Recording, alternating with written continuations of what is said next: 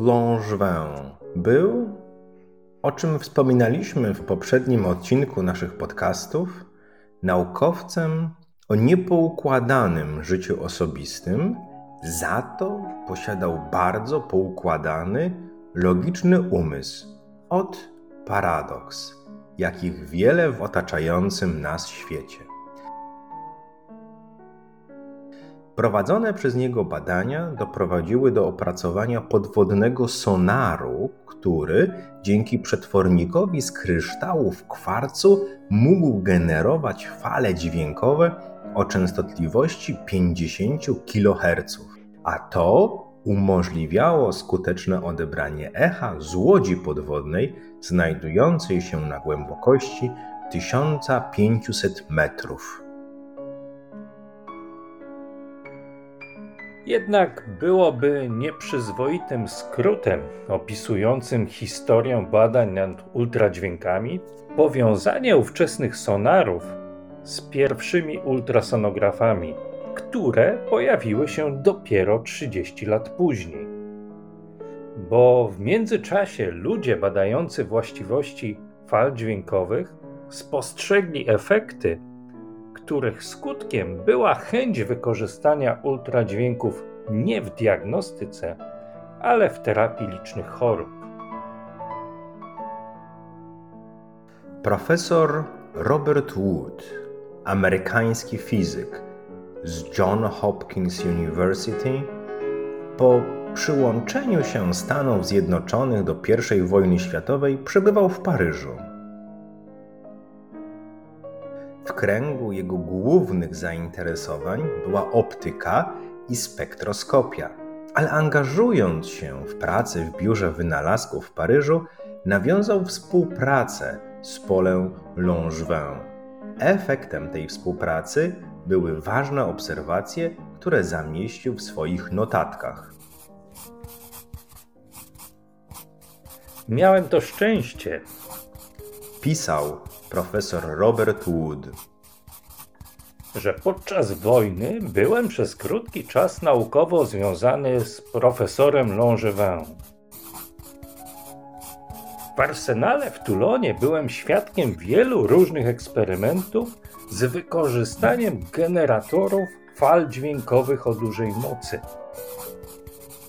Jeden z nich został zamontowany w dużym drewnianym zbiorniku wypełnionym wodą morską. Gdy ów generator został uruchomiony, wiązka fal naddźwiękowych wystrzeliła w poprzek zbiornika, powodując powstawanie milionów maleńkich pęcherzyków powietrza i zabijając na naszych oczach małe ryby, które znalazły się w zasięgu wiązki. Kiedy włożyło się rękę do wody w pobliżu przetwornika, czuło się ból prawie nie do zniesienia, odnosząc wrażenie, że kości są rozgrzane. Po zakończeniu I wojny światowej profesor Robert Wood powrócił do Stanów Zjednoczonych, gdzie wraz z Alfredem Loomisem w Tuxedo Park w stanie Nowy Jork prowadził dalsze badania nad wpływem ultradźwięków na żywe organizmy.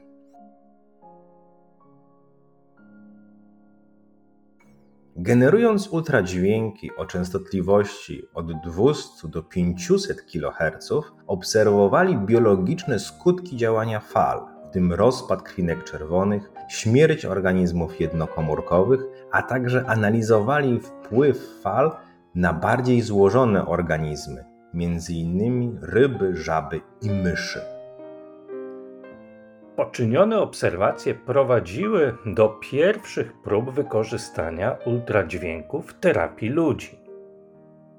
William Fry z Uniwersytetu w Illinois i Russell Meyers z Uniwersytetu w Iowa podejmowali pierwsze próby wykorzystania energii ultradźwięków do zniszczenia części jąder podstawy mózgu u pacjentów z parkinsonizmem. Przez kolejne lata szukano coraz to nowych zastosowań dla terapii ultradźwiękami. W latach 40. XX wieku pojawiły się kolejne doniesienia o skuteczności ultradźwięków jako terapii na wszystko, choć, co warto zaznaczyć, brakowało na to dowodów naukowych. Podejmowano próby wykorzystania ultradźwięków w leczeniu takich chorób jak bóle stawów, choroba wrzodowa żołądka, astma, nadczynność tarczycy, hemoroidy, nietrzymanie moczu, słoniowacizna, a nawet choroba niedokrwienna serca. Skrajny optymizm, niepotwierdzony skutecznością naukową, spowodował, że grono sceptyków zaczęło się powiększać. Coraz częściej obawiano się szkodliwego wpływu ultradźwięków na ludzki organizm, co na dziesięciolecia wstrzymało pracę nad terapeutycznymi właściwościami ultradźwięków i na wiele kolejnych lat zahamowało również rozwój ultrasonografii diagnostycznej.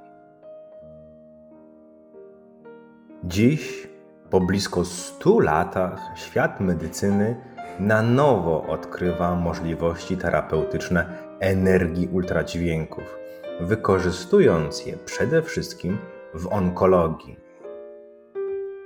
HIFO High Intensity Focused Ultrasound to technologia, której celem jest między innymi skupianie fali ultradźwiękowej o wysokiej energii na precyzyjnie określonym obszarze guza, prowadząc do zniszczenia komórek nowotworowych. I w ten sposób historia znów łączy się z teraźniejszością.